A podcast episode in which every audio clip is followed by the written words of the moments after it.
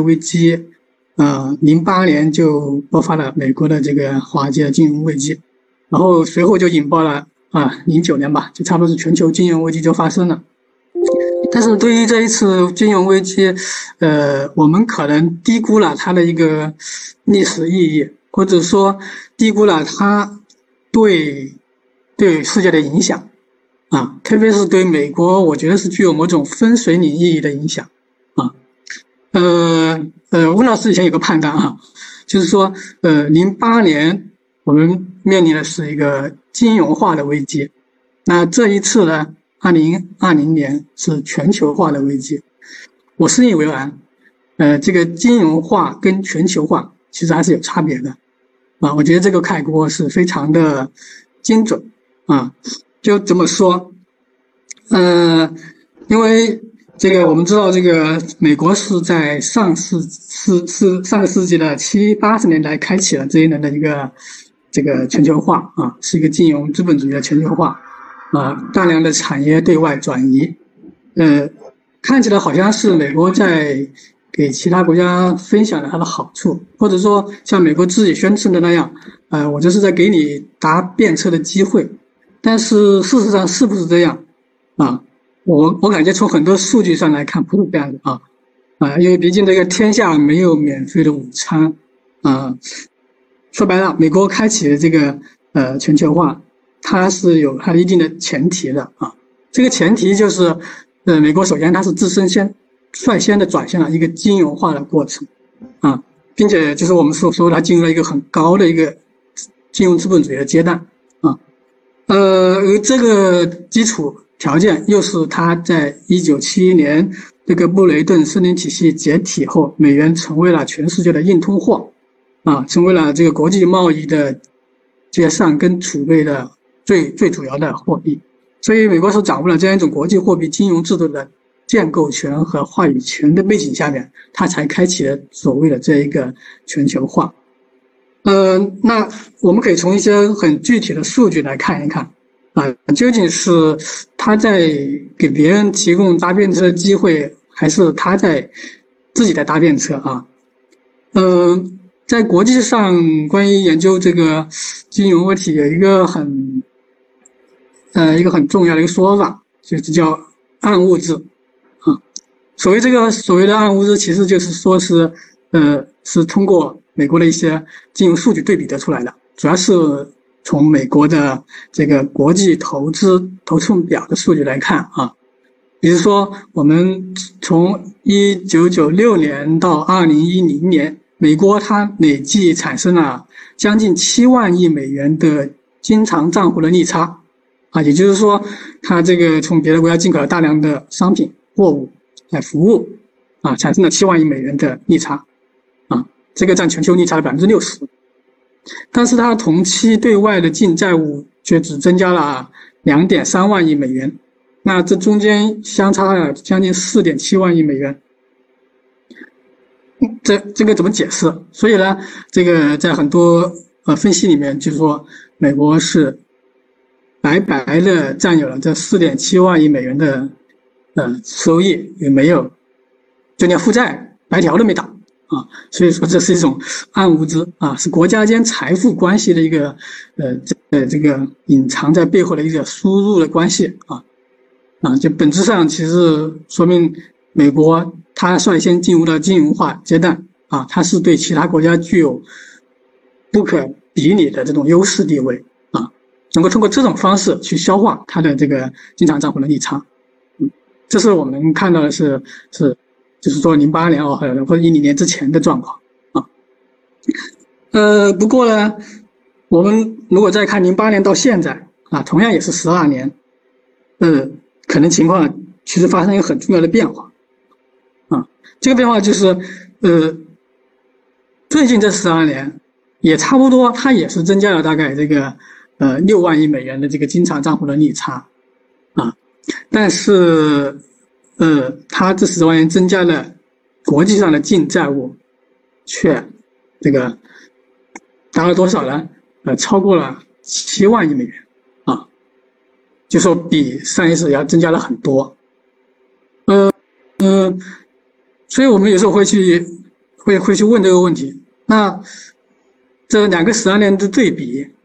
说明了什么？说明美国它的这种金融化，在零八年之后发生了某种一些并不那么好的变化，可以这样说。因为怎么说呢？就是你在之前，你只需要负债很少，你就能够占很大的便宜啊。但你现在零八年之后，你要负债很多，你才能消化这一个利差。啊，我觉得它说明至少美国的金融化，它的整个金融资本、金融市场这个体系的效率在下降。啊，对美国来说，我觉得是这样子的。啊，呃，因为毕竟这个它在过去其实是一直都是在占。对中国来说啊，特别是对中国来说，中国作为美国做了很明显的双重输出，是吧？就是让美国一边能享受低通胀的这些商品的好处，啊，同时呢，啊。中国赚的外汇又作为这种过剩的这种金融资本，或者说信贷资源，白白的流入到美国去，所以让美国又能享受一个低成本的啊这个信贷这么一个优势啊，一直是这样子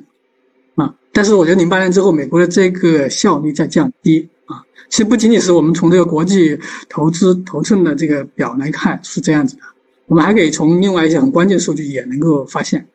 比如说，这个呃，零八年之后啊啊啊，零八年之前，呃，美国的这个非金融企业啊，非金融企业的净资产，就九六年到零八年，它也增加了十万亿美元啊，这是个很庞大的增长啊，它的债务增加只有两万亿美元啊。那零八年到一九年。这个数据恶化的特别严重啊，就是说，它的净资产只增加了一点三万亿美元，但是它的债务增加了十三万亿美元，呃，这个就很说明问题了啊，至少说明从零八年之后，美国它通过大量的国际债务负债，我前面说了是七七万亿美元，七万多亿啊，再加上国内的十三万亿这么一个债务庞大的债务增加，仅仅只是导致它的。整个的非金融企业部门净资产只增加了一万一点三万亿美元，那这个它的这个金融化了，或者说这个金融市场的这个效率其实是降低的是很明显。呃，除此我们还可以再看一看啊，就是说这个他的家庭债务，就美国的家庭债务，呃，前一段时间。我们国内媒体都有报了啊中国的这个家庭资产啊，那个做了一个调研，央行说啊，中国家庭人均啊户均资产有三百多万啊，觉得很很高。其实相比美国来说，这真是小巫见大巫。美国美国的很庞大的啊，比这更庞大。呃，也有这样一个数据，也是把零八年到之前的十二年跟零八年之后的十二年做个比较，也是一样，就是美国的这个家庭部门它的这个呃。债务消费的能力也在严重的下降，啊，也，就是说零八年之前，他那十二年他借了十大概十万亿美元的这个债务，啊，那零八年之后呢，不到两万亿，就严急剧的下降。其实这里把这两个综合起来，可以说美国它的这个居民借债消费的能力和企业投资消费的能力都在急剧下降，啊，呃，可能意味着它的。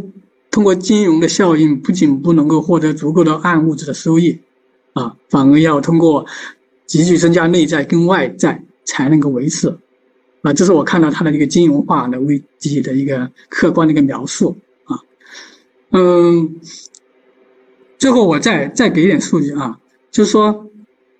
我们还可以从美国的这个国际收支平衡的这个状况来看一下，啊，因为这也是很重要的啊。呃，零八年以前我们都知道啊，这个每年有大量的啊，最高峰的时候是每年大概是八千亿美元的呃外部的资本流到美国的金融市场去，来弥补或者填补它的巨大的这个经常账户的赤字啊。零八年以前，当年这几年都是七到八千亿，很很大的规模啊。但是自零九年的全球金融危机之后，那美国金融账户中的证券投资啊，还有其他投资等等的流入。就急剧下降，特别是一五年和一八年，啊，这两年每年比高峰时期每年都少流入大概七千亿美元。呃，面对这种情况，呃，这个国际收支的一个巨大的失衡，啊，除了他印国债之外，印钞票之外，啊，特朗普总统二零一七年底甚至都不惜推出美国历史上最大规模的一个减税政策，啊，希望吸引直接投资资本的回流，啊，试图使美国再工业化，啊，我觉得这个现在来看，基本上得得到了美国上下精英的一致认可，啊，呃，从前面这样一些基本的数据，我们可以说对美国现在宏观经济。呃，已经有了一定的一个了解啊，那既然美国，呃，很多人都说啊，既然是美国最早推动的这么一个全球化，那那他现在如果搞到现在，好像难以维持，就至少从这个金融数据上来看，啊，借了那么多债，呃，反而只产生了很少很少那么一点这个。非金融企业的这个净资产啊，那他是不是还还搞得下去？所以我觉得这个是是对美国的精英，他们应该是有有肯定是有认识的啊，肯定知道这个全球化对他们产生了一些不利的影响啊，有有问题已经出现了。呃，我觉得这种状况，这种经济基础的这种变化啊，必然会影响到美国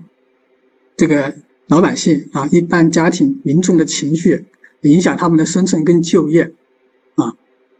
因为这种老百姓的意识的变化，我可能觉得有，我觉得可能也不可避免的会，比如说被一些所谓的政治家和政客来利用跟煽动，啊，表达为一些比较，比如说右翼的民粹主义啊和保守主义，或者极端的民族主义啊排外主义，啊，啊，特别像特朗普，嗯，那他也很坚定的说要这个，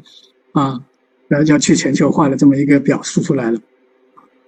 呃，所以我觉得这个其实我们从这个经济数据来看，呃呃，也许结合美国美国现在的一些政治的一些表现来看，啊，肯定是具有一定的内在的联系的，啊，呃，当然我因为因为我就像我们今天这个主题说了啊，后浪，我觉得我这个后浪并不是旧冷战那个时代的过来人。啊，对旧冷战的那些政治的逻辑啊，对于那时候的国际的这种对抗，并不是并不了解，也没那个经历，没那个阅历啊，不好去做这分析啊。但我觉得这这可能是应该是有关系的啊，就是说从经济的变化啊，到现现在美国的政治的这种战略的转型，包括它地缘政治战略转型、意识形态政治的转战略转型，都在发生这样的变化啊。呃，最后呢，这个，所以这个问题，我我要我要表表达比较困惑的就是，呃，就是美国它在政治上啊，有有什么样的可能，有什么样的一个逻辑来去应对啊？它其实是现在这样一个对它已经不很不利的这么一种这个金融的这个状态啊，我觉得是有这个这样可能在里面的，嗯。就像以前我们经常流传一句话，一句会比较调侃的话语，就说，啊，经常是带有一定讽刺性的啊，就说啊，笨蛋，这是经济，啊，所以我觉得我们现在可能不能完全用这个经济的逻辑来看，嗯，那这样吧，我就先说这么多，然后呢，再次呃感谢大家啊，感谢主持人，也感谢温老师，啊，好，谢谢大家。好的，谢谢何志雄老师。嗯，何老师的时间把握的掌握的非常好啊，正好是给定的十五分钟时间，而且讲的也非常数据很详实，也很清楚，问题呢也比较明确。那下面我们就请温老师对何志雄老师的发言以及提出的问题，嗯，做出回应。你们是不是？你们是不是从主持人开始一直到发言人都太严肃了？好在这个何志雄最后一句话还算是多多少少适合这个后浪的那个话语习惯。他说了个玩笑话，说“笨蛋，这是经济”。说我们过去大家都习惯把这个这句话当成一句口头禅，好像人们如果不懂经济，你其实就什么也不是。那现在呢，会不会改变呢？他把这问题留下来了。其实现在呢，嗯，你得把这话。接过来说，笨蛋，这是政治，甚至得说什么呢？笨蛋，这是新冷战政治。很少有人能意识到，他刚才说了，你们这个后浪的就都没有经历过老冷战，呃，大概九零后开始经历这个这个这个啊老冷战之后的那个后冷战，那后冷战呢，其实是模糊不清的。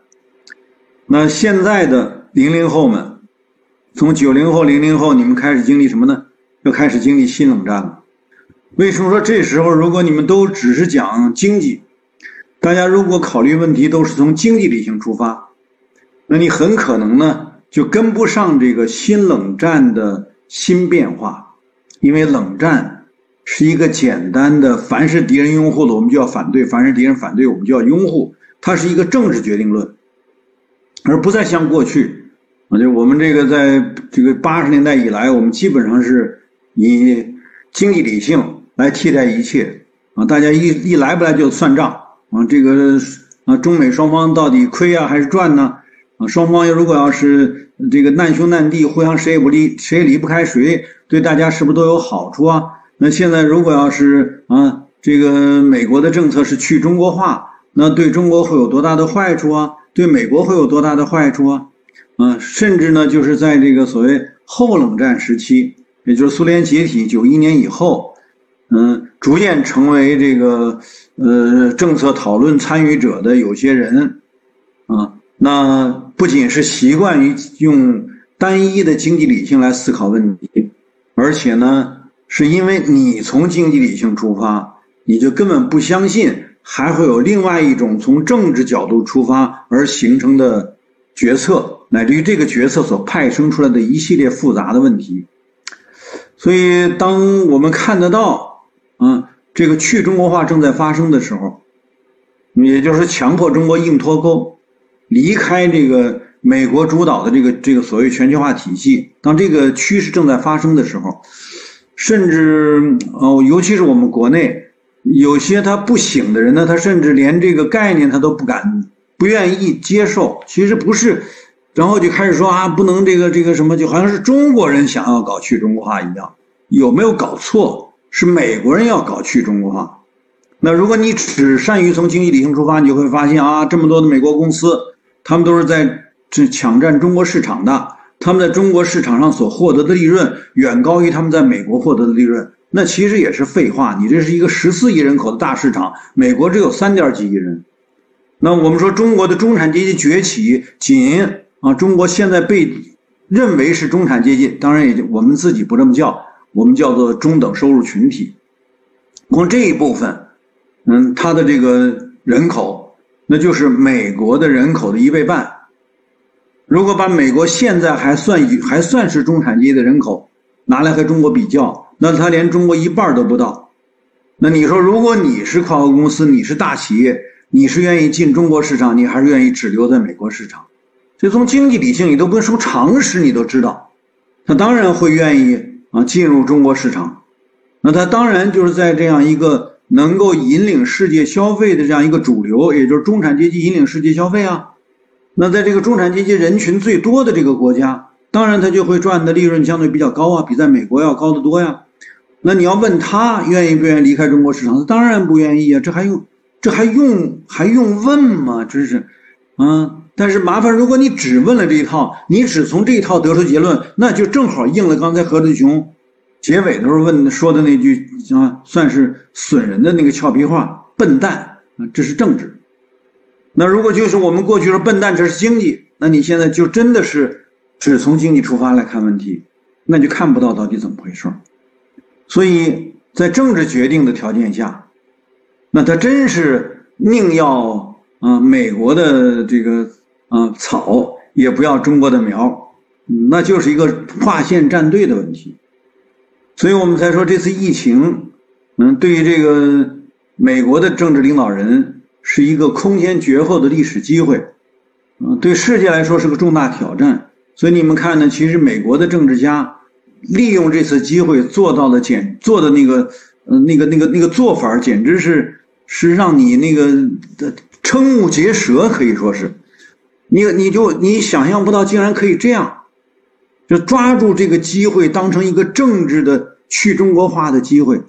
啊，当然大家也都知道，先首先是病毒的污名化，啊，一定讲中国病毒，然后闹得全世界都，那当然科学家们不能跟着这么讲，但是美国几乎是。带动着全世界的政治，只要是跟美国划线、站在美国一边的政治家，都在喊着中国病毒。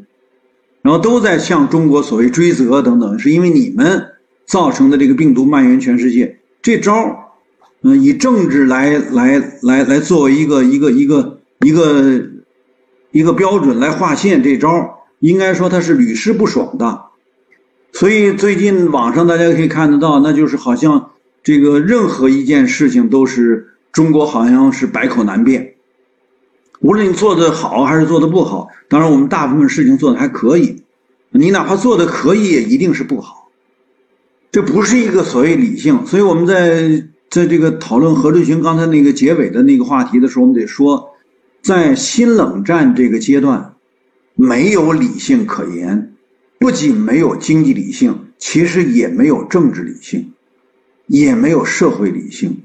所有的我们过去被当做。讨论问题出发点的那些理性原则，在新冷战以政治划线这样的一个趋势之下，将不复存在。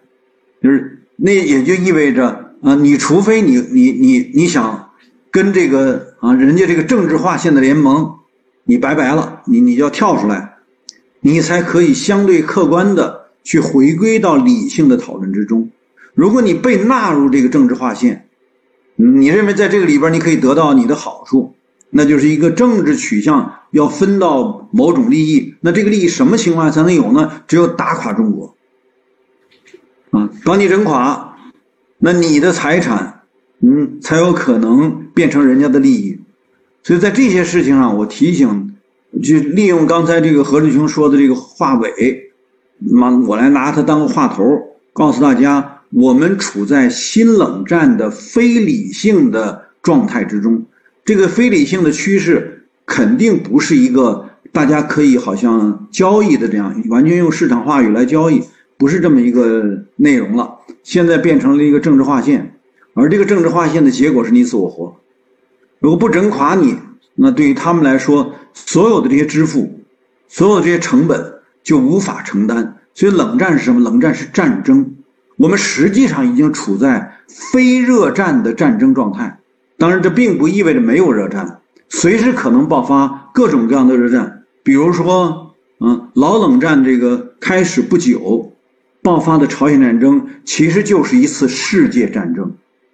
想过吗？被我们说成是区域冲突，说成是啊一个半岛上所发生的战争，但是谁打的呢？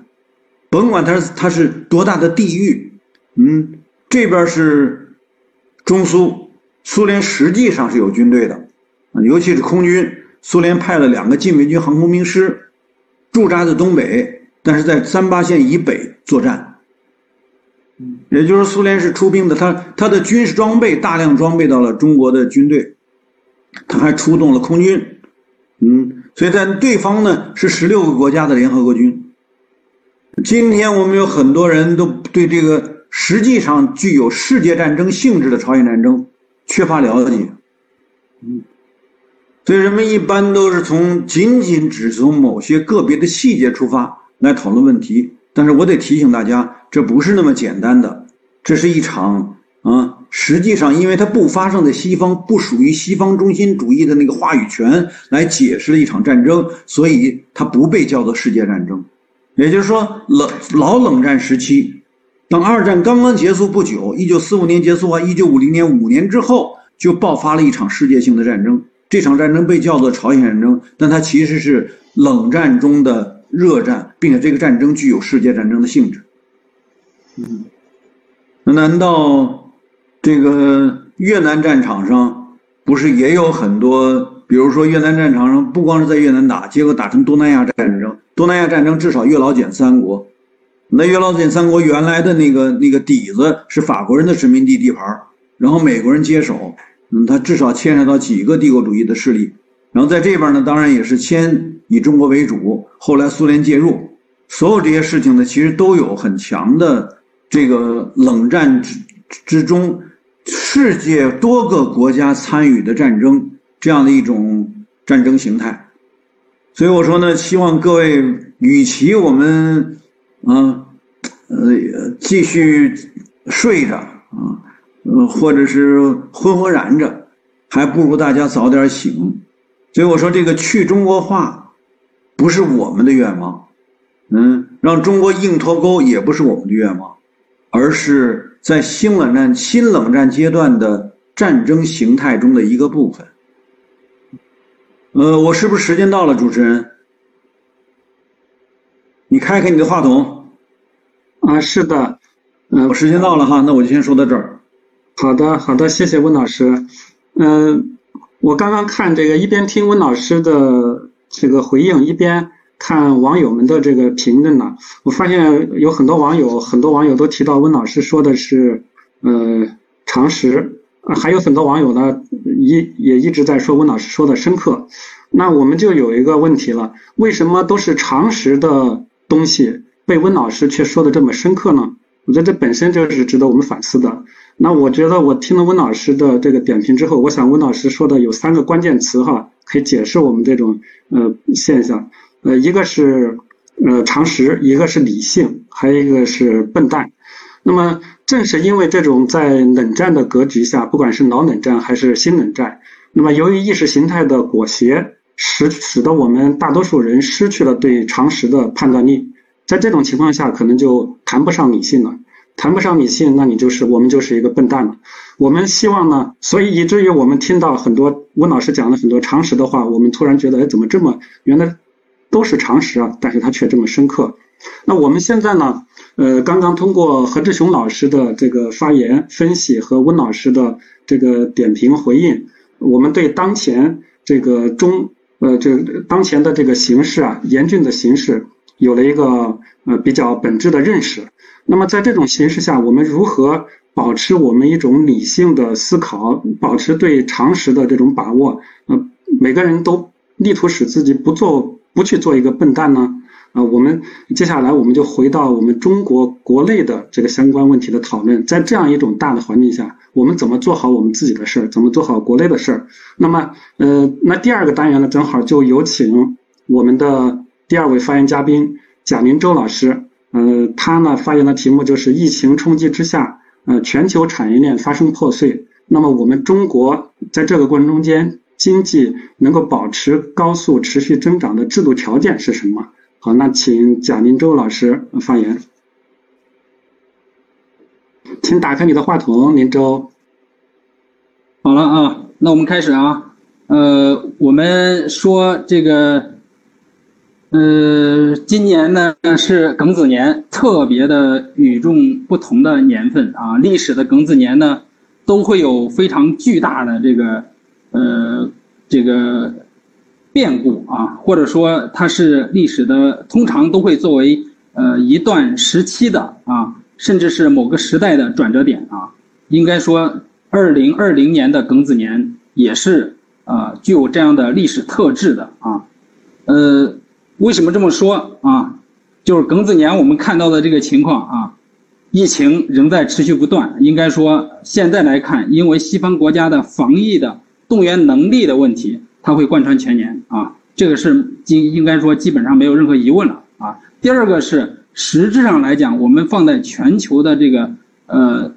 农业周期里面去看，呃，今年的这个天气呢，只是。六零年，一九六零年，中国的三年自然灾害啊，延续六一个甲子之后的最后一年啊，也就是说，实质上来讲，全球的粮食减产在实质上因为天气的原因已经持续了三年了，今年是第三年，今年仍将会受到一定的减产幅度啊。当然，这个疫情也好，还是天气的原因造成的粮食减产也好，本质上来讲都是因为地。太阳系内啊，这个星球运动位置所导致的这样一个结果啊，就我们如果做了天文学的这个研究，你会发现它是这样的一个结果啊。比如说今年的庚子年，实际上来讲是呃土星三十周年的周期啊和木星十二周年周期叠加重逢的结果，并同时叠加了呃这个金星、呃火星跟。水星啊，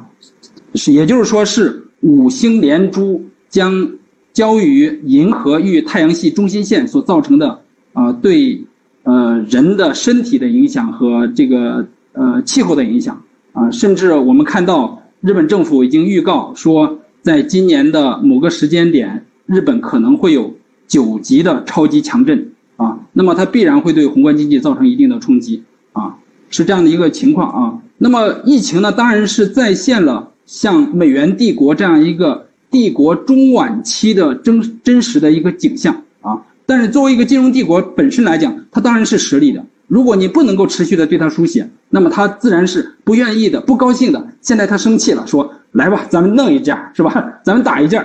咱们打一架。”在中国的角度上来说，我们不是说一定要把美国人打败，而是说利于自身来讲，如何立于不败之地啊？那国内的这个经济学界突然会通常会认为，我们跟日本跟韩国一样，我们处在工业化跟城镇化的后期了，那么自然经济增速会降到一个比较呃。这个五到六啊，四到四到六这样一个中低增速的这样一个历史阶段了。实质上来讲，我们说经济增速的本身是政策设计的结果，而经济周期性危机的根本原因呢，啊，实际上是我们我们用马克思的观点来说，是所谓的社会化大生产与财富高度集中的一个结果，对不对？那么在新的历史周期条件下，如何实现经济的进一步的这个？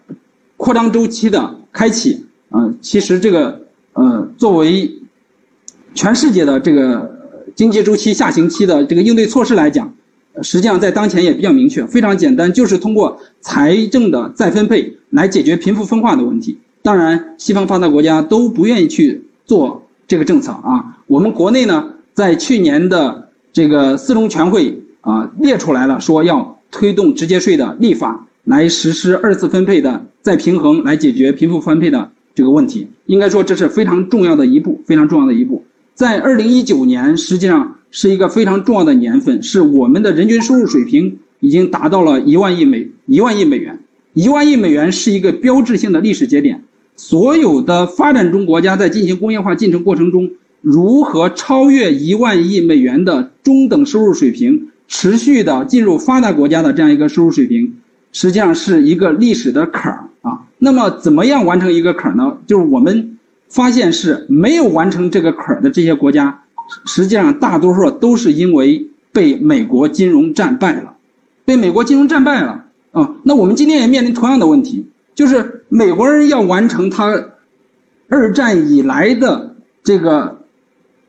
超过二战的这样一个债务的比率的化解问题，对吧？他现在的这个。宏观债务百分之二百六、二百七啊，二百八了都，二百八了啊！一八年的时候二百六啊，现在已经肯定超过二百八了啊，比二战的时候还要高。二战的时候打了全球性的战争，它也没有这么高。那么怎么化解呢？非常简单，它必须用一个具有实质性利润创造能力的资产来弥补它这个东西。那现在全世界只有中国和欧盟和欧元区有这个能力。那么金融战败中国就成为。美元金融帝国的必然的政策选择啊，战略选择，战略选择。那我们在这个条件下如何立于不败之地？就是说，一定要来实施直接税，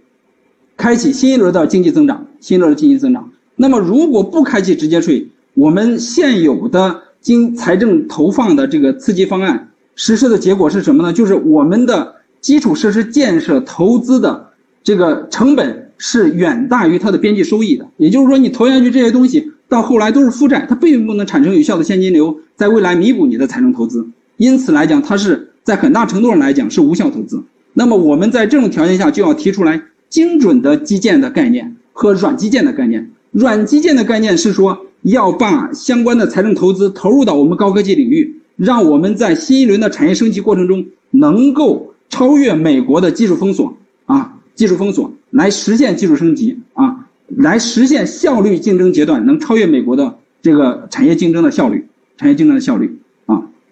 那么在这个规模竞争阶段，同时我们要启动乡村振兴战略啊，通过农民组织化的进程和集体化的这样一个经济发展，集体经济的发展，来启动对乡村资产百万亿级资产的资本化和货币深化的这样一个历史进程，从而能使中国的这个。金融的规模资产在跟美国做这个竞争博弈的过程中，能就能够占据规模优势啊，能够占据规模优势。当然，更重要的是，我们今天疫情是确实给了中国经济地产泡沫、金融泡沫出清的历史性机会啊，而且大大的拓展和延伸了这样一个历史的历史性的窗口啊。我们能不能抓住这个窗口？一方面能够快速的实现这个我们的地产泡沫的出清，出清以后，你的出清的资金资本才能进入实体经济产业，要不然，对不对？这些资本它肯定要出国啊，都去流浪去了，在地球上到处流浪，对吧？被美元守卫，被美军守卫，日子也很不好过，对不对？日子也很不好过。他们当然愿意是留在中国的，流入留在被人民币所能捍卫的区域经济的这样一个区。这个区间里面的，对不对？所以是同步，我们要启动中国版的马歇尔计划。马歇尔计划让东亚、东盟十国、东亚区域经济所覆盖的人民货币区的这些国家，以在岸货币中心、在岸债券中心的形式，在中国发行人民币债券啊，然后对它输入资本，从而重启东盟十国乃至亚欧大陆。这个国家的呃经济发展，经济发展，在这样的前提下，我们有了直接税，国内的贫富分化得到了弥补啊，经济增长有到得到了有效需求的支撑，同时有精准的基建支撑，对吧？软基建加上中西部地区工业化进程所支撑的硬基建啊，进一步来以东亚区域经济一体化和亚欧大陆经济一体化来支撑的。大基建的支撑啊，那么我相信中国经济未来二十到三十年仍然可以保持百分之六到百分之八的中高速增长啊，到也就是经过三十年以后，大概我们中国仍然可以实现占世界经济百分之四十左右的历史性的这样一个比重啊，回到我们可以想见的这样一个历史性中国繁荣的。呃，这个这个王朝的这样一个周期的这样一个地位啊，周期的这样一个地位啊，所以我想是，中国经济能否保持一个中高速的增长，本质上取决于国家的战略设计，取决于国家的政策设计啊。如果不能够实施直接税来平来平衡贫富分化的差距，如果不能够建立在岸人民币债券中心来启动中国版的马歇尔计划啊，那么我想中国经济增长肯定是落入到。中间增速以下的水平的啊，这是我们的一些观点，好吧，供大家来参考。我的发言完完了，是不是提前结束了啊？好的，好的，谢谢林周。呃，林周说的一个非常呃，结合的这个历史跨度也比较大，说的当前的这个设想也非常宏伟，呃，把它叫做中国版的马歇尔计划。呃，想试图呢把我们中国这个庞大的乡村的现在还没有被呃资资产化、没有被货币化的这个庞大的资产啊，呃，作为未来中国经济增长的一个支点。那么这个庞大的计划如何落地呢？我想这可能是也是一个比较大的话题。呃，那我不多说，那我们就请这个呃温老师对林州提出来的这个宏大的设想呃予以回应啊。哎，吴吴老师，你这个语音要开开。那贾林洲首先是把这个庚子周期在历史上的这个呃分析呢拿来做了一个引子，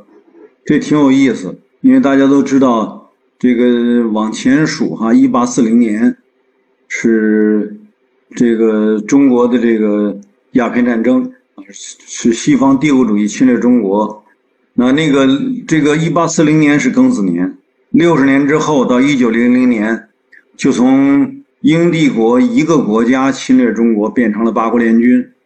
嗯，这个不论人们怎么去站在什么样的立场上去讨论这些战争吧，但总之呢，这个一九零零年这这个这个啊，中国所发生的这样一场这个八国联军侵略侵略中国，甚至占领北京这种呃这个这个灾变吧。确实是让人记忆犹新的。那你再往下说呢？一九六零年，啊，那一九零零他刚才也提到了三年自然灾害啊，中国当时出现了比较严重的危机。那这些呢，就是如果回顾历史的话，每一个庚子年，无论是从哪个角度看，啊，都应该是值得我们高度重视的。呃，这个讨论呢，不论是否是个是有有根据哈，这个我们没法去查。因为时间这么短，但我觉得他提出的这个角度，至少是我说各位应该适当的有所关注吧。那如果按照现在的情况看呢，我觉得他提出的另外一个呃这个情况呢，也值得我们注意，就是疫情只是大自然对人类，啊，对这个所谓我们这种体现了深刻现代性的发展主义过程。给出的一个呃警示，或者是给出的一个怎么说呢？一个一个一个一个惩罚。那类似的事情恐怕还会有，不光是他说的这个，从天文学角度来看啊，这些星系如何整，如何这这个连接哈，如何变成一个天文现象，或者呢，也不用太多的去考虑这个不断会发生各种各样的。大自然的这些灾害，包括地震呐，啊，包括海啸啊等等这些，这在这些年里，大家可能也看到过很多，啊，这个火山喷发呀、地震、海啸等等这些大的灾害，这和疫情这种灾害结合在一起，确实也是应该我们也值得我们深刻反思。那这些，就无论是从历史的这个庚子周期，还是从大自然对人类的各种惩罚来看。那其实都和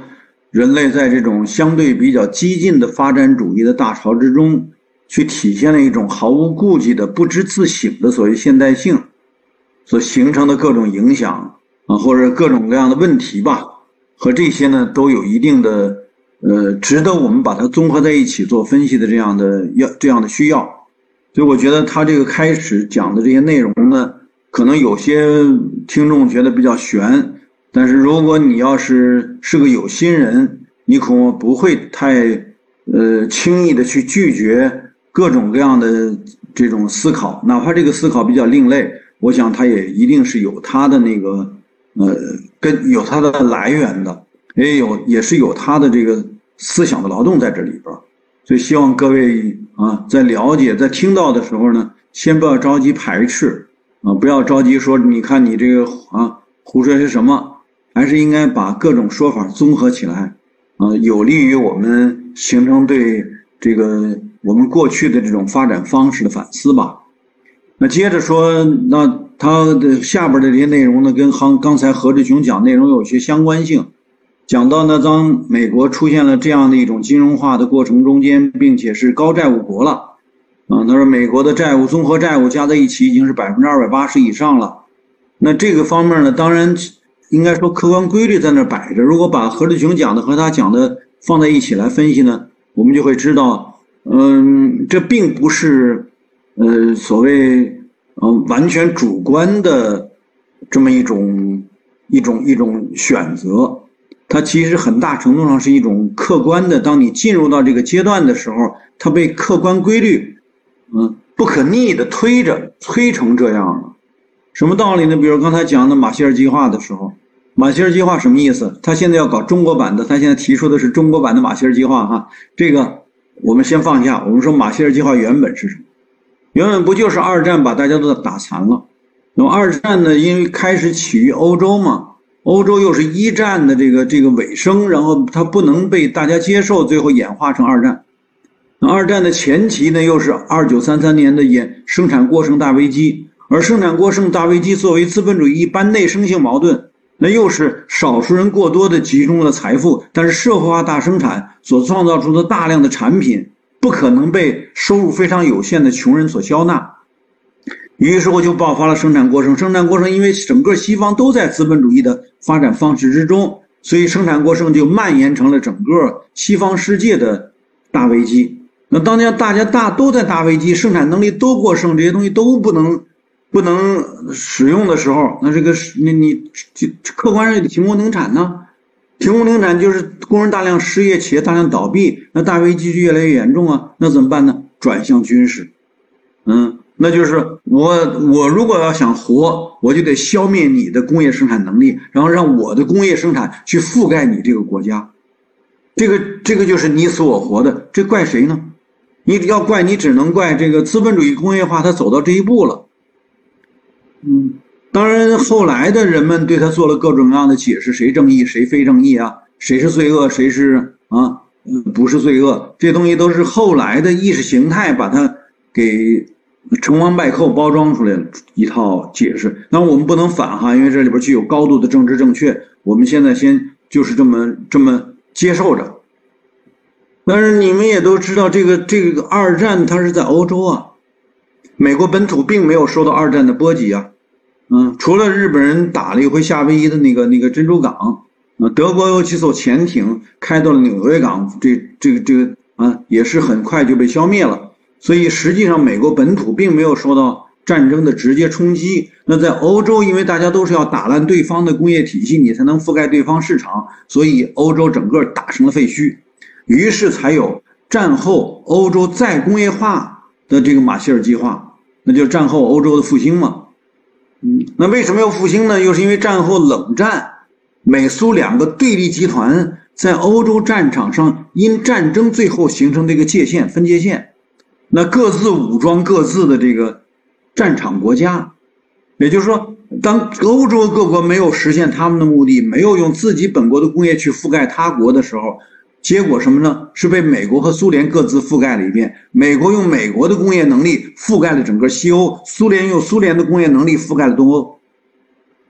这是补充解释他说的那个老马歇尔计划咋回事儿。嗯，于是我就战后的再工业化迅速崛起，对吧？这套往下我们以前都已经讲过了，先不说到这儿了。我们说，那今天的这个马歇尔计划为什么这个像贾林州这样的青年才俊又搬出来？变成要搞中国版，啥意思呢？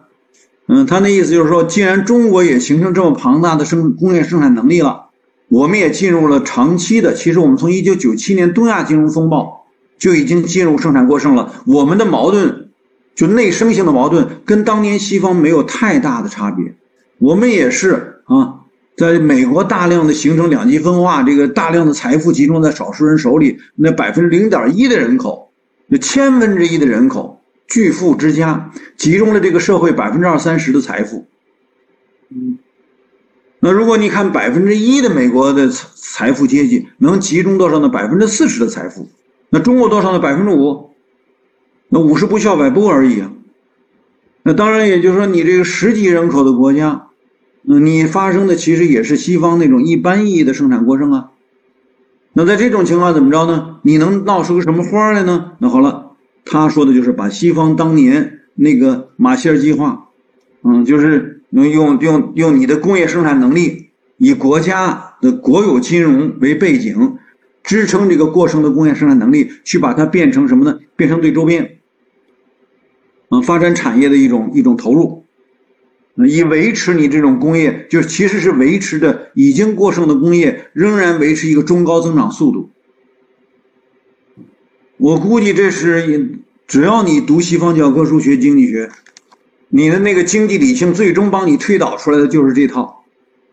所以当他说到中国版马歇尔计划的时候，我觉得一点都不陌生，因为我们二十年了，就是其实二十多年了。一九九八年，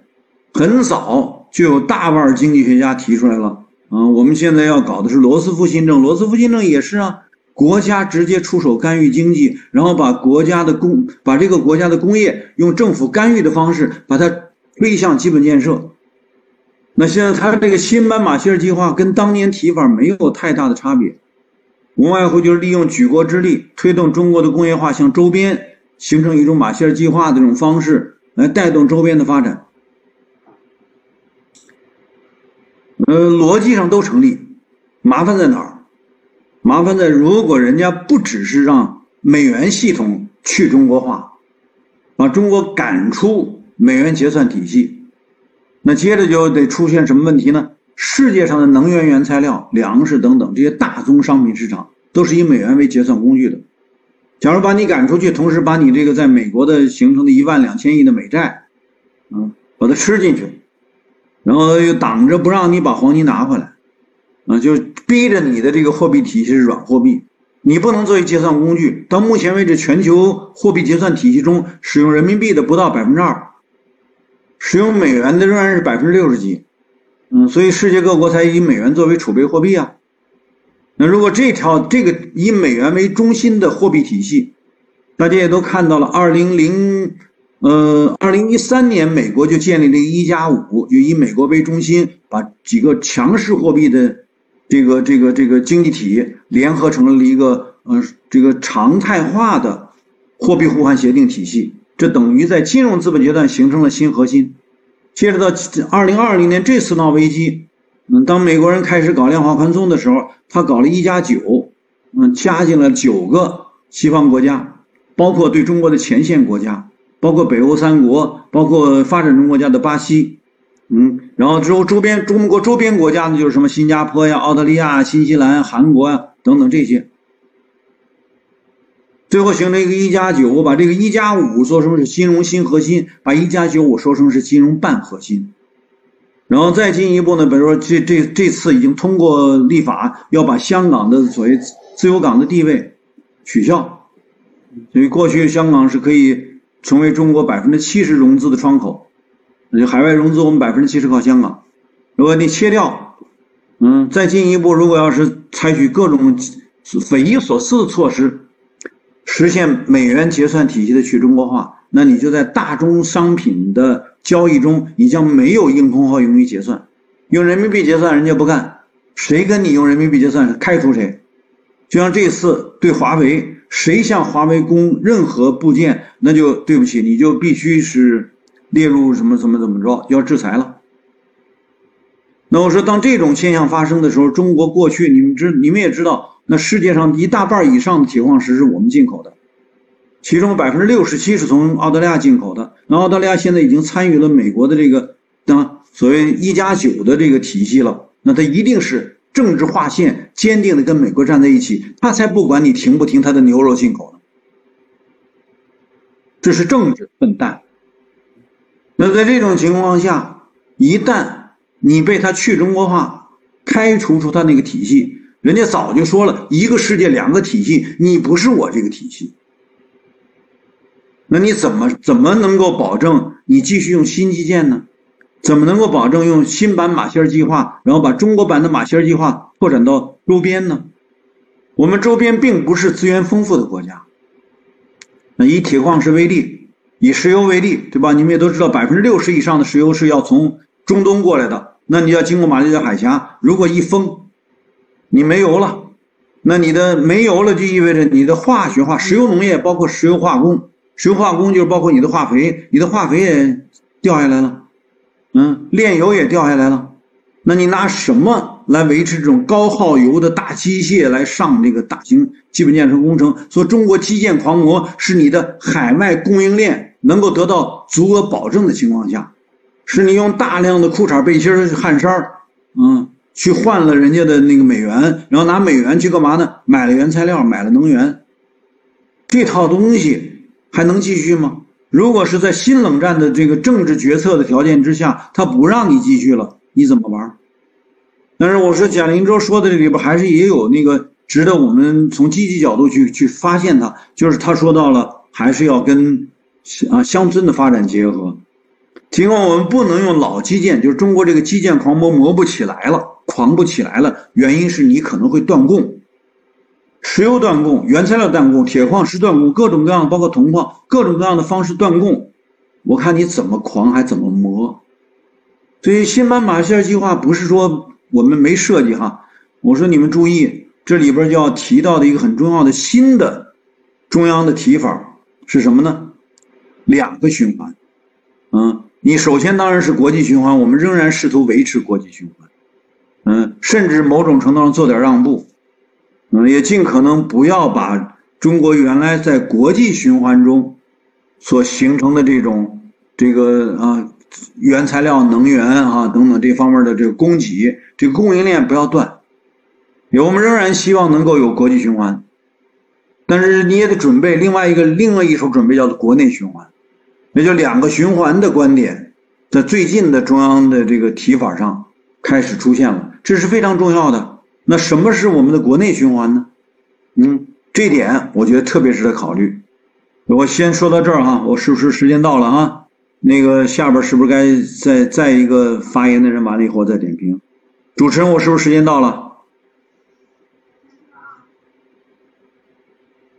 啊，好的，好的，温老师。嗯，那谢谢温老师的点评哈。这个我们先不说发言内容本身，我们就能感到温老师作为前浪对后浪的这种能闪现出来的呃独立思考的精神的这种鼓励和和肯定哈。那么呃，其实刚刚有很多呃，就是很多网友可能在网上也反映说这个呃周期的问题啊有点悬。呃，温老师呢也说，我们不要轻易的拒绝啊，这种哪怕你暂暂时还不能理解的这种思考啊。那么我们说点不悬的呢？其实我们今天走到这一步哈，世界面临的这各种各样的问题，那么早就也也它也有很多必然的规律在里面，那就是资本的铁律。这个马克思以来的分析，那么一再的揭示了这一点。那么这个在资本的铁律下。呃，社社会呢不断的分化，这种分化呢扩展到国家之间，国家之间呢也不断的出现分化，那么最后就形成了，就像西方的学者所分析的那样，一个核心、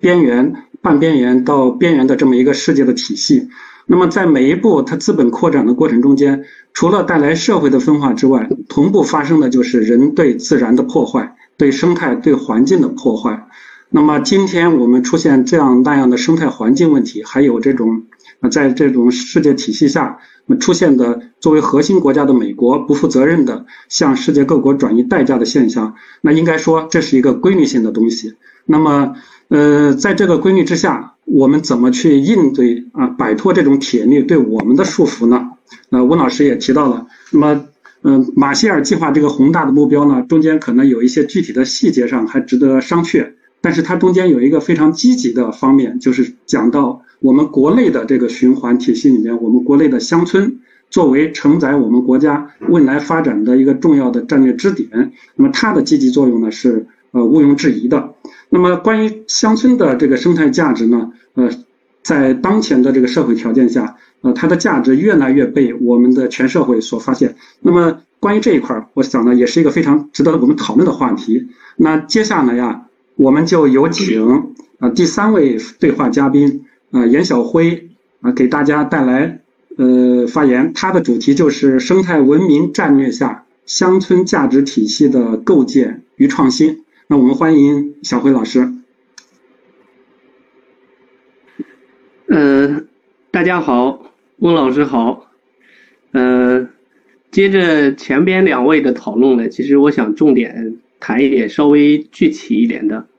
呃，就是关于当前的这个全球生态恶化条件下的这个关于我们底层人的生存问题，也就是说，包括汪老师反复强调的全球化自身的这个危机底下，我们乡土社群底层民众如何进行自我保护，如何创新这种不同样不同的生存模式。那首先我想说，就是我所理解的生态。主要我就想想说，它是指我们当当前的这个主要的所处的这种生存条件，这是一种生存状态。这些条件就包括了自然资源、自然环境，比如说气候变化呀、自然呃资源短缺呀、农业条件等等，也包括一些社会环境，比如说经济环境、政策环境、不同层面的这个社会组织等等。那也包括不同的文化差异、思想体系，包括这个知识和认知等等。所以呢，我们今天所面临的生态危机，我这里想说的就是指以上多个方面，呃，都发生着剧烈变化。那如果如果这些变化、这些条件，呃，大多数是越来越不利于底层民众生存的，那对他们来说，这就是全面恶化的危机了。呃，当然就是如何看待这些变化，和我们每一个人自己所处的这个环境和成长的历史有关。比如最近这个关于前浪和后浪的话题比较热，我们今天的直播也是蹭了一下热度的。啊，其实所谓前和后，仅仅这个讨论里边是基于年龄条件的一个假设，那实际上就是不同的年代、不同的区域。包括不同的阶层，还有不同的家庭环境里边成长起来的人，那他们的看法、感受、思想、行为方式肯定都是不一样的。啊，我们只能说同一个年代的人可能有比较近似的这个成成长背景，但是这样说的时候就不能忽略其他方面的这个差异。也不能说抹掉这种很多多样化的表达。那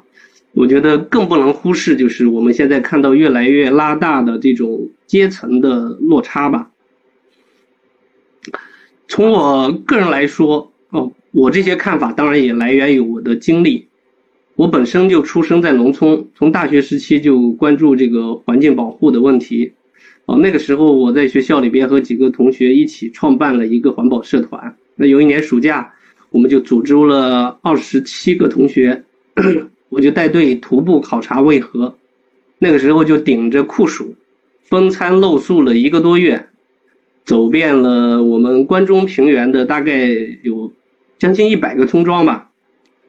那个时候我就看到的，我们虽然说是做环境考察，我看到的不仅仅是环境的污染啊，不是说工厂排放污水或者农民使用农药化肥，那更重要的就是，当时我就看到那种发展导向下的那种大环境对人心的污染。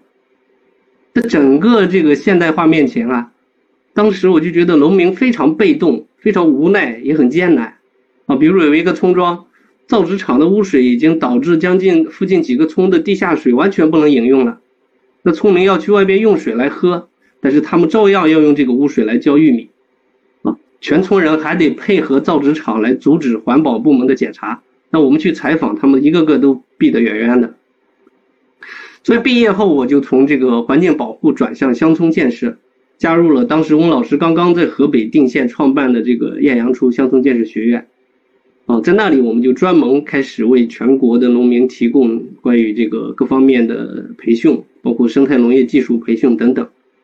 所以呢，你看从我的经历来说，我很早就认识到这个关于环境的问题是关联到社会组织方式、经济发展方式和所谓人心的问题。这个人心其实也就是说，我们怎么看待环境和自身的关系，怎么对待我们自己的这个生存状态。我们采纳什么样的话语表达啊？所以就是这生态环境的恶化，我想说就是不仅是多个方面的，而且它各个方面之间是互相关联的。我们谈危机的时候就不能只看一个方面或者只分析一个部分。那这几年以来，我们经常听到说今年是有记录以来的这个温度最高的一年啊，类似这种说法。接着我们就发现，哦，一年比一年高。今年二零二零年又是最高的。现在一到夏天，大家就说我们的命就是空调给的，嗯，大家甚至煎鸡蛋都不用平底锅了，上马路上去就行。啊，现在连很多农村地区这几年陆续都不得不安装空调。但是在这个背后，对应的就是全球的能源短缺问题。那我们说短缺，呃，我今天回想起来，我就会误以为我当年我们做环保。宣传的时候学到的都是假知识，为啥呢？现在谁说短缺？那前一阵子这个石油的期货还是负值，所以就关联到关于能源问题，就是关于这个全球政治和基于政治或者经济目的的这种考虑的一些，比如舆论、媒体，还有一些科学研究。那你说哪一个是客观的？现在全球变暖，还有平面上升，我们以前非常担心。但是今天我们发现这个，哎，真的变暖了，北极开始融化的时候，现在就是全球很多相关国家就跑去争夺这个资源开采权，啊，没人说这个什么上升啊暖的问题，而且我们如果稍微关注一下，你就看，在川普那里，全球变暖他说是假象啊，并且这个能源也不存在短缺的问题。所以我就想描述，就是生态危机的多个视角以及它们之间的内在联系，那我们更好的来理解我们当前面临的这个状况。所以在这个基础之上，我想试着说一下。那在我至少我看起来吧，那过去的这个乡村危机、乡村危机，包括三农问题啊，都主要是全球化的发展模式所导致的。那今天我们大家都要响应国家战略，开展乡村振兴，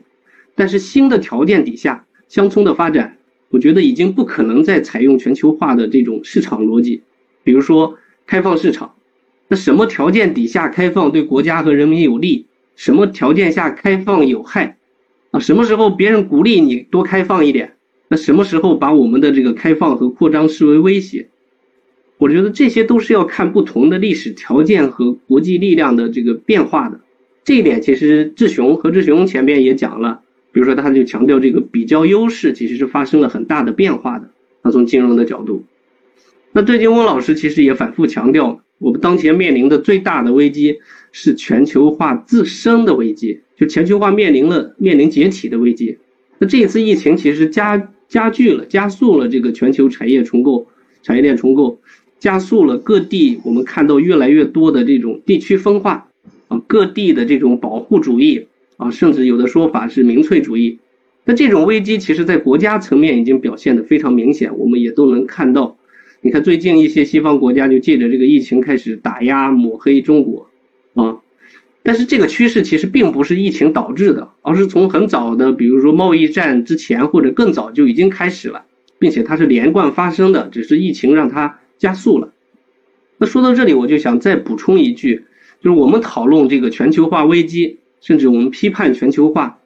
也不是说现在的就拿出来一个反全球化的立场在这里说，不是很意识形态的说我们不喜欢我就反对它，而是说当全球市场啊对某某个国家或者地区，比如说中国，它所带来的这个风险大于机遇的时候，我们就得重新评估啊这个方向。其实你看墨西哥的这个。恰帕斯，啊恰帕斯的这个反全球化运动，他们在一九九四年开始了。那个时候，他们就感受到全球化给当地的原住民社区带来的危机，带来的危害啊大于机遇，所以他们就拿着木棍，拿着围巾跑出去了。啊，但是说回来，就是不管怎么样，我们说去依附，然后去全球化，但是想要彻底的和全球市场脱钩也是不可能的。就是反过来说，我们现在中国想期待我们自己能够主导一种新的全球化，也是很艰难的。因为这一次更多的我们是被迫脱钩、被强制的排挤的啊。我们很清楚的，你看华为啊，像这些中国企业被打压，这些我们都是能看得到的啊。所以既然说这个危机在国家的层面较量早就开始了，刚才林州也谈了我们国家如何继续保持这个经济稳定啊。有哪些策略？有也给了这个很明确的建议，但是对我们普通的民众来说，全球化这个危机到底意味着什么？今年年初的时候，今年年初的时候，我的导师刘建之老师就带我们团队去委内瑞拉做调研。大家都知道，委内瑞拉这几年持续的是被西方主要国家封锁的，就是不让它出出口石油等商品，同时也是一些。在一些工业品上给他断供，所以他的国民的生生产生活就非常困难，整个国家的经济下滑了百分之七十以上，那很多地方就吃出现这些食物短缺呀，还有这个像交通运输就瘫痪了，电力供应也是下滑了很多，有三分之二以上。那你说委内瑞拉缺能源、缺石油吗？它为啥交通瘫痪呢？因为汽车的零部件被断供了，汽车坏了没法修。啊，就趴在路上了。那电力呢？他们有三个发电机组坏了两个了，也没法修。那同时，他国内的这个反对派还在夺权，政治压力也很大。我们去看了以后，就发现当地的很多社区，包括一些贫民窟，他们没办法，就自己开始组织生产食物。以前他们不种地的啊，就国家的福利很好，现在就得自己去种地，去重新去学习农业。啊，很多社区社区就自己筹建一些医疗站。啊，甚至组织民兵来维护治安，还有一个地区，他们就专门推行这种后院种植，啊，就像我们在房前屋后种一样，那里的农民反而过得不错，啊，自己家里反正啥都种了，拿出来多的就拿去集市上去交换，大家成立了各种互助组，啊，农业学习呀，食物加工、手工业，这个互相教，啊，这个跟我们农村的一些情况其实是比较相似的。像我们过去长期参与在山西永济的普韩的社区的工作，那今年春天的时候，我就听说，这个普韩的合作社就给他们的社员几千户社员一次性分发了三万多包蔬菜种子。我为啥呢？因为疫情影响，他们感觉购买不方便，也可能觉得下来这个食物可能会涨价，那就鼓励大家在家门口的小菜地里边多种一些蔬菜瓜果。啊其实同样，如果我们有经常跨购、跨境购物，通过这个电商购物的，可能应该感觉到，呃，最近的一些进口商品开始缺货啊，有些延迟发货，有一些甚至退款买不到啊。所以其实从芯片啊、软件这些高科技产品到我们日常的这个化妆品啊、饼干啊这些进口的小商品啊，其实都开始出现断货或者缺货。我想下一步这种情况可能会越来越严重，啊，这其实是就是全球产业链调整的一个最直直观的表现之一。当然，我们国家其实也是在调整，比如我们有这个全球最完整的工业体系啊，几乎什么都可以自己生产，可能短期内也不会出现说零件、汽车缺零件、发电机这个缺维修这个状况。那这个调整的方向是好的。但是我们同样也得知道，就是我们国家是能源和原材料非常短缺的国家啊。如果没有了这些能源和原材料供应，你再完整的工业体系也很难发挥作用。就刚才翁老师也说了，哈，你这个狂魔也狂不起来。那这个其实多说一句，也可以参考，就是朝鲜吧。它九十年代这个现代化危机，当时他们在苏联的支持下就快速的推进农业现代化，后来被制裁以后。拖拉机没油了，就变成一堆废铁了，哦，所以说这个全球化解体的过程，表面看是产业链条和商品市场的危机，其实最终面临的还是我们如何推进自我生产，啊，就是在这个自我的生产的过程中，我们的自然条件，哦，我们自身的这个生存条件，啊，是不是足够支撑我们的生活？实际上是这样一个问题，啊，所以一个地区的这个生产。呃，一定是基于在地的资源条件来展开的，啊，如果你只是参加全球化的单一产业的分工，那在危机面前你就是完全没有办法的，啊，说到这里也就回应了我一开始说的，就是生态危机的各个方面也是密切关联在一起的。这个生态文明现在是我们国家的重大发展战略，但是在这个乡村振兴的层面来说，在全球生态恶化。全球全球化逐渐解体的这个危机底下，乡村入社会如何能够维持自己的这个生存？过去我们非常重视发展经济，然后通过市场来调配，但是当经济危机可能发生的时候，民生问题其实就会变成首要问题。你看全全球各国的这个舆论来说，在疫情底下啊，谁能够保民生，谁的政治就能够稳定啊，否则像一些一些国家，你看现在这种街头抗议。就在我们看起来真的是啼笑皆非的，所以当我们其实不能再继续依赖全球市场，不能指望像过去那样充足供应啊，不顾环境污染的这种生产方式的时候，在地化的这个生产就显得非常重要啊。如果把乡村社区、把我们农村看成一个小生态体，那促进这个村庄内部的自我组织、自我生产以及这个自我建设。啊这个考虑在地化的这种多样性的发展，可能是当前危机底下的一个出路之一。那关于这个在地化、生态化的提提法，这个提法背后，其实我们主要想说的就是摆脱过去市场化和资本化的这个生产及组织社会的方式。啊，比如说我前面说的这个普寒社区给社员分发种子，它是非。一种非自由市场的行为，也是非逐利的做法啊！自己在家里种自己需要的食物，它是非市场的行为。所以这种做做法，再结合自己家有院子、有有有一点地的这个条件啊，就是一种在地化的这个模式。像我们在北京这个小毛驴的市民农园，那市民自己租一块地，满足自家的这个蔬菜需求，自己去种，也是一种不同于市场购买的生产行为。那我们还在这个岭南大学的校园里边做这个岭南菜园，让学生自己去种菜，这个做法其实就是来自于英国的转型城镇的经验，啊，所以我就想说，条件不同就可以创新不同的这个经济模式啊，经济不只是一种模式。如果我们从相见的立场出发的话，我们就要不断的鼓励和支持不同的乡村去创新多种生存体系。这样就可以在全球的大的变革中做持续的斗争。那既然我们前前面说了，就是危机是生存条件的变化甚至恶化。我刚才举的几个例子里边，他们之所以能这样做，是因为社区的组织关系不一样。比如说，他们有合作社啊，有的有公社，有的有互助组等等，都是有自我组织的条件的。同样的，在变化的这个危机也是促成他们内部呃这个组织条件、组织关系转化的重要条件。但是我还是觉得，光有这些条件是不够的，啊，改变生存条件、生存模式，还有人心的改变，这些都需要思想创新和思想引领，啊，知识的再生产等等。所以，乡村振兴作为国家生态文明建设的这个重要战略之一，当我们想要改变乡村、引导乡村变革，啊，首要的工作其实就是基于目前的大环境和危机条件，大胆的做思想创新。用新的思想去引领新的行动，为乡村的这个在地化的自我生产啊，去出谋划策。这也是我觉得我们年轻人应该抓住这些变化，对未来抱有信心，也应该担有责任的原因之一。所以，翁老师团队这几年在思想引领方面做了大量的研究和创新，所以下来期待翁老师对我们做进一步的讲述和提点。谢谢大家。